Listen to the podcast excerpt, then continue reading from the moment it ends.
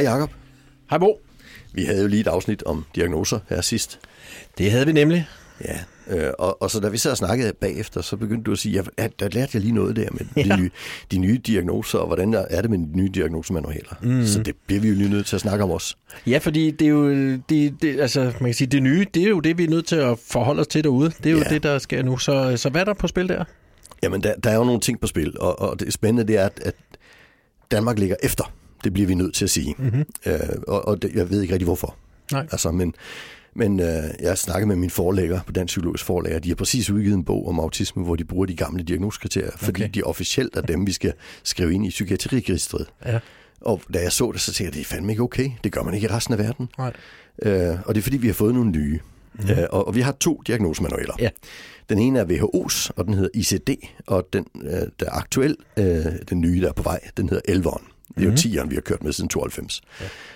Ja. Øh, og så har vi DSM, som er den amerikanske mm. model fra den amerikanske psykiatriske selskab. Så øh, ICD, den dækker, det er en diagnoseliste, der mm. også dækker alt somatik for eksempel, ikke?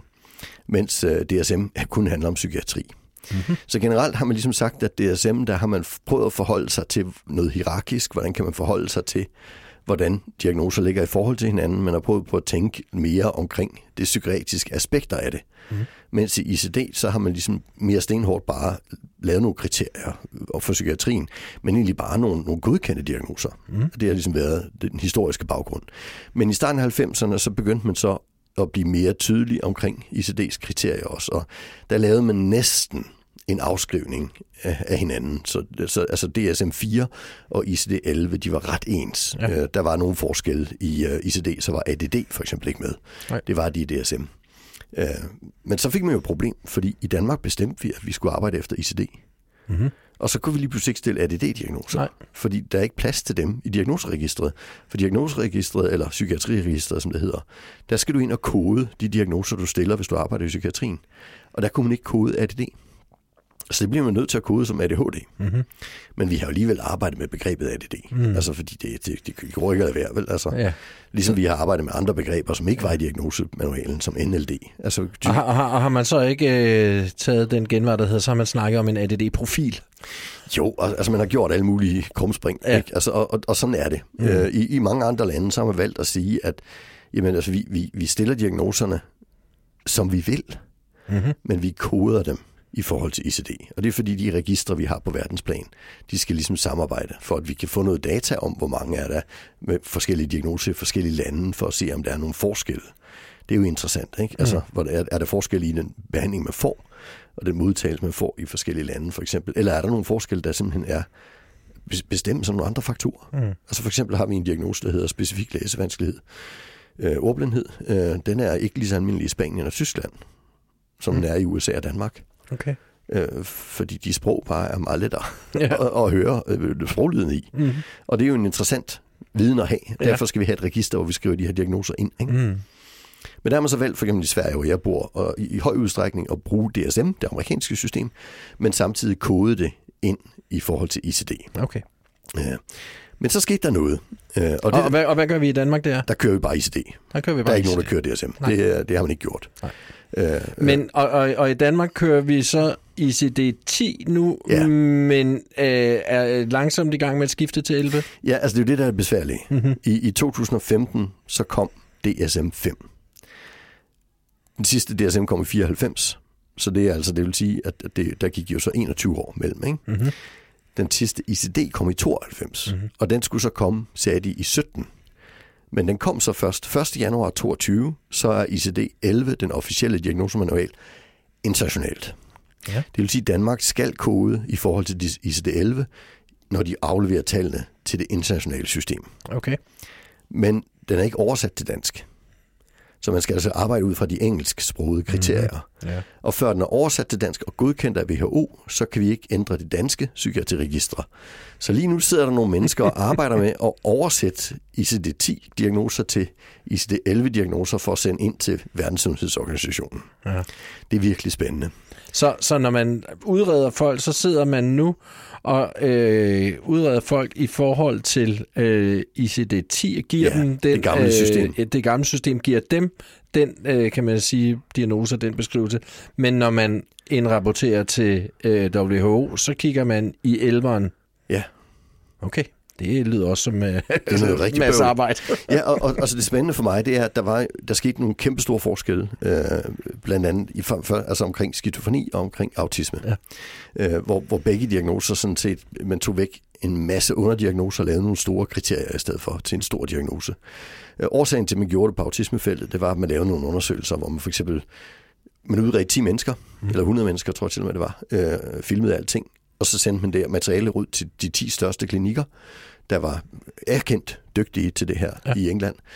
Og så så man, hvilke diagnoser det blev. Mm. Og der kunne man se, at altså overensstemmelsen diagnose-ikke-diagnose, den var i princip 100 procent. Ja.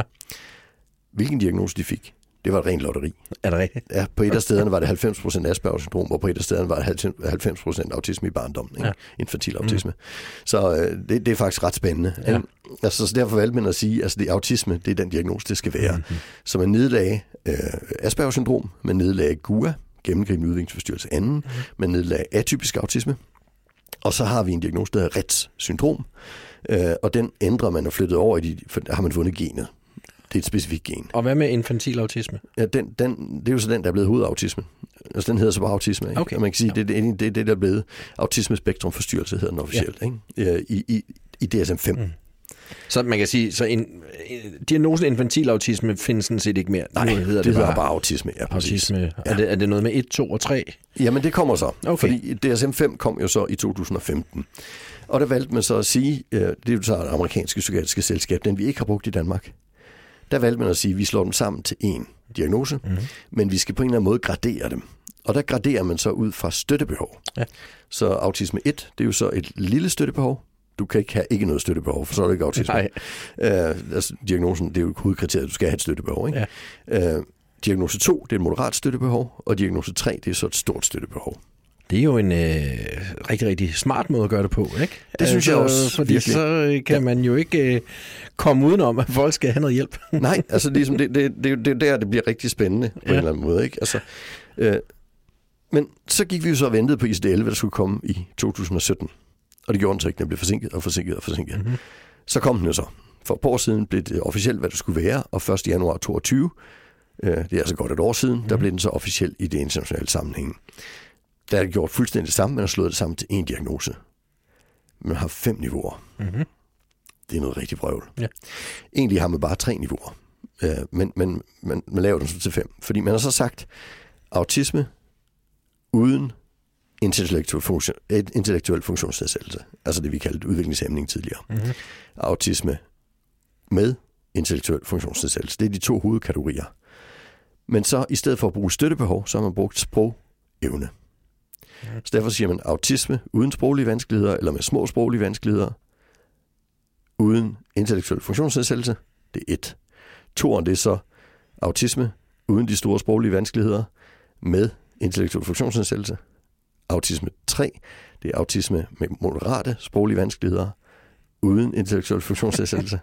autisme 4, det er så autisme med moderate sproglige vanskeligheder og intellektuel funktionsnedsættelse. Og 5, det er autisme med store sproglige vanskeligheder og intellektuel funktionsnedsættelse. Mm-hmm. Der vælger man ikke at lægge en, en, en 4 uden intellektuel funktionsnedsættelse, for det siger man, det findes ikke. Nej. Så vi har i princip tre kategorier, men to diagnoser i spil. Så vi får jo sådan en matrice, kan man sige. Ikke? Ja. Øh, og, og det er noget rigtig vrøvl, fordi vi har aldrig nogensinde tidligere blandet diagnoser på den måde. Nej. Så det bliver noget rod. Men der skal man forstå, at i det meste af verden, så bruger man jo kun ICD til at indrapportere med. Mm-hmm. Fordi man bruger DSM. Ja. Men i Danmark der vælger vi at bruge ICD til også at kommunikere til personale øh, og til forældre. Mm-hmm. Øh, og, og der bliver det her noget rigtig vrøvl. Ja. Altså, så, så jeg kan sige, det, det vi startede med i 2015, da den DSM kom, det var, at vi begyndte at skrive, altså når vi skrev for eksempel en Aspergers diagnose, så skrev vi Aspergers syndrom, øh, og så i, i parentes skrev vi autismespektrumforstyrrelse niveau 1. Altså det er jo den nye diagnose jo, Ja. i forhold til DSM. Så den var med i parentesen, fordi mm. det, er jo, det er jo problematisk at stille diagnose, da vi ved, at om nogle få år, så findes den ikke længere. Nej. For så får man problemer, ikke? Ja. Så, og så hen ad vejen, så har vi så ændret det. Så vi skriver i dag, og tilsynsspektrumforstyrrelse niveau 1 i diagnose, øh, og så skriver vi parentes Asperger syndrom. Okay. Så, så, så det er den måde, vi har lavet den overgang på, der har taget de her otte år. Ikke? Ja. Øh, og det, det er ikke særlig elegant. nej, men vi bliver nødt til at, Ja, ja, ja. ja. Altså, vi bliver nødt til at fremtidssikre på Det en jo eller anden det. måde. Det Ikke? er jo det. Men der har man jo i psykiatrien valgt, at vi bruger de koder, vi koder ind i registret. Ja. Så der sidder i dag børn og får en diagnose. Vi ved, at næste år ved den her tid, så findes den diagnose ikke. Mm. Og de får ikke nogen anden beskrivelse. Og det er kæmpe problematisk selvfølgelig. Ja. Og det er også problematisk, hvis vi begynder at bruge ICD's fem kategorier. Altså, øh, fordi de ikke er de samme som i DSM, og de ikke beskriver støttebehovet. Ja. Altså, så, så, så fordi vi har nogle, nogle, nogle diskussioner mellem psykiatere, der sidder på nogle forskellige jobs, så har vi fået den her diskussion. Ikke? Øh, Så vi bliver nødt til på en eller anden måde at finde ud af, hvordan skal vi så gøre det i, fordi det, det er ikke nok bare at give folk en, en diagnose F et eller andet. Ikke? Mm. Det kan folk ikke bruge til noget som Nej, helst. nej. Vi skal, bruge, vi skal have en beskrivelse. Øh, Så vi, vi, vi, vi læner os imod at, at bruge 1, 2, 3, men så sige, at 1 er støttebehov eller sprog. Mm. 2 er moderat støttebehov, moderat sprog.